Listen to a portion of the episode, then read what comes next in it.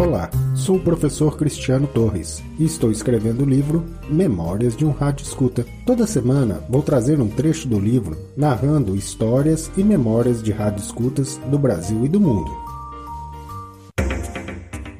Ao longo do século XX, o rádio foi protagonista de muitas mudanças em nossa sociedade. Ele contribuiu para interromper guerras, derrubar tiranias e disseminar cultura e conhecimento democraticamente sem respeitar fronteiras territoriais, políticas ou econômicas. São inúmeras as conquistas do mundo moderno nas quais o rádio se fez presente, testemunhando e anunciando os avanços na medicina, tecnologia e muitas outras áreas. O rádio também revelou muitos talentos no esporte, teatro, literatura e cultura em geral.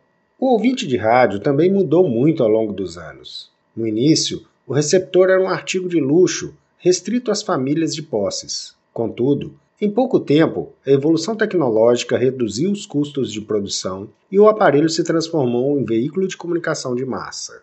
O rádio cativou multidões e estimulou o consumo. Em todo o mundo, milhares de pessoas passaram a ouvir rádio em busca de notícias, esportes e entretenimento. No Brasil, as radionovelas encantaram muitas famílias com suas histórias transmitidas ao vivo dos teatros e auditórios espalhados pelo país. As ondas curtas, ou short waves em inglês, surgiram como uma opção na chave seletora de banda nos aparelhos receptores.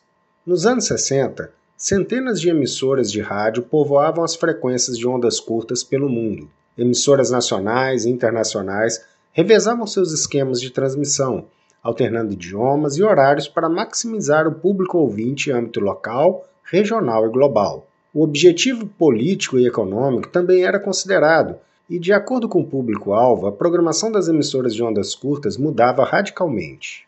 E no século XXI, o que mudou? A rede mundial de computadores e a digitalização do conteúdo da programação aceleraram as mudanças radicais nas comunicações via rádio, em geral, não apenas nas ondas curtas. As grandes redes de comunicação embarcaram rapidamente nessa metamorfose, reduzindo drasticamente seus custos operacionais. Estúdios e redações de grandes emissoras foram enxugados, deixaram muitos jornalistas, locutores e operadores sem empregos. Esse fenômeno teve início nos anos 2000 e provocou a desativação de diversas emissoras de ondas curtas. Os serviços ou programas de idiomas internacionais que sobreviveram buscam um público muito específico, com intenções e objetivos muito claros.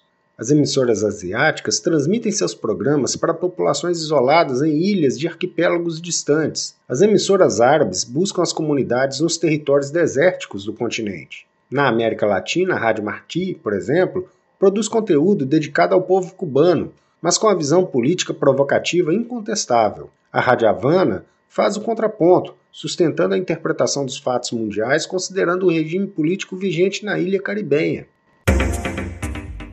É vantajoso fazer propaganda política e ideológica pelas ondas curtas no século XXI?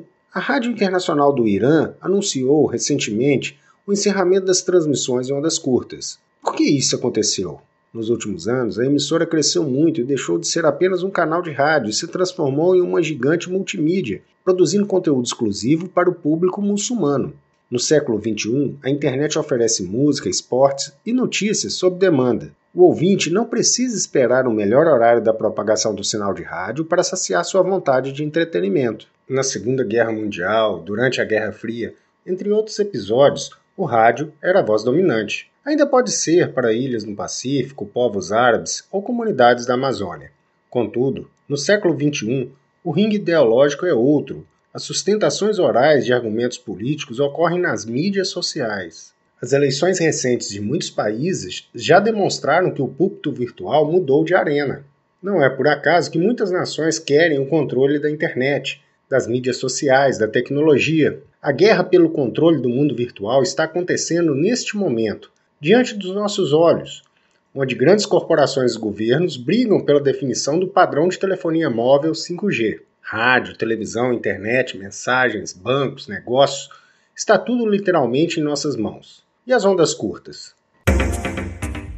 Atualmente, as comunicações em ondas curtas não mobilizam massas e não produzem consumo. São dois pilares fundamentais para sustentarem a radiodifusão, seja em FM, AM ou em ondas curtas. O saudosismo puro de rádio escuta não vai salvar as ondas curtas. Nenhum radiodifusor vai investir em conteúdo ou ter despesas para transmitir algum programa em shortwaves por mero altruísmo.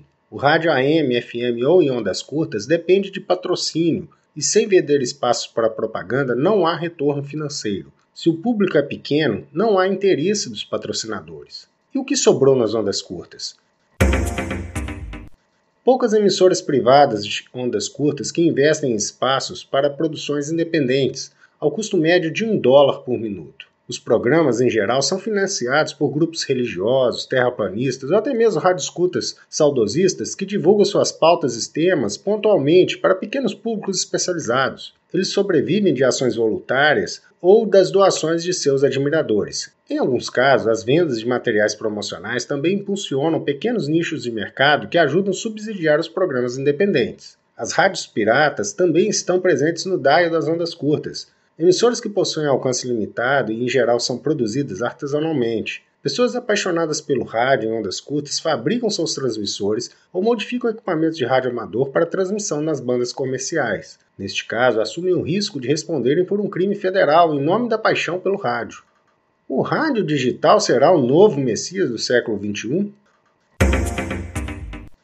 Não existem milagres. Não há Messias para salvar o rádio em ondas curtas muito menos no AM. É preciso ser cético e interpretar os fatos históricos ao longo dos últimos anos. A tecnologia e a internet promoveram baixas significativas em diferentes segmentos do mundo moderno, e no rádio em ondas curtas e ondas médias o estrago foi irreversível. Não tem como negar ou ignorar. As emissoras em ondas curtas e ondas médias que restaram não possuem público suficiente para ser chamado de massa. É uma ilusão considerar a possibilidade de impor aos radiodifusores os custos com a migração dos transmissores digitais para alcançarem uma audiência limitada. E o público? É outra incógnita. Os ribeirinhos da Amazônia ou as comunidades da África, as pessoas que ainda consomem rádio ondas curtas, estão dispostas a pagar mais pelo rádio digital? Eles podem pagar? Quem vai subsidiar a migração? Qual o ganho efetivo dessa mudança? Avocar o interesse público das comunicações em ondas médias e curtas pode ser uma alternativa. Durante a pandemia do Covid-19, ficou clara a exclusão digital em todo o mundo. Não há energia elétrica regular. Haveria internet? E não basta ter internet nas comunidades, ela precisa ser de qualidade. Por isso, só as emissoras de ondas médias e curtas chegaram nos lares mais isolados da Amazônia e na África durante a pandemia. O rádio manteve precariamente o funcionamento de muitas escolas pelo mundo afora. Mas não se iluda, rádio escuta. No século XXI, a manutenção de emissoras em ondas curtas ou AM com interesse público será algo pontual, de contingência. A operação das emissoras estatais não tem por objetivo fazer promoção política e ideológica, muito menos vender algum produto, mas promover a cultura e o conhecimento. Eventualmente apoiar o Estado em catástrofes naturais, eleições, pandemias, transmitindo boletins informativos ou orientações médicas para a população é a voz do Estado orientando o cidadão. A Rádio Nacional da Amazônia e a Rádio Confidência são bons exemplos de emissoras estatais estratégicas com abrangência nacional e regional e que devem sobreviver no século XXI. Este texto fará parte do livro Memórias e Histórias de um Rádio Escuta. Você também pode participar. Grave o seu texto ou escreva no grupo do Facebook Memórias e Histórias de um Rádio Escuta. As melhores histórias farão parte do livro, que será lançado no próximo ano.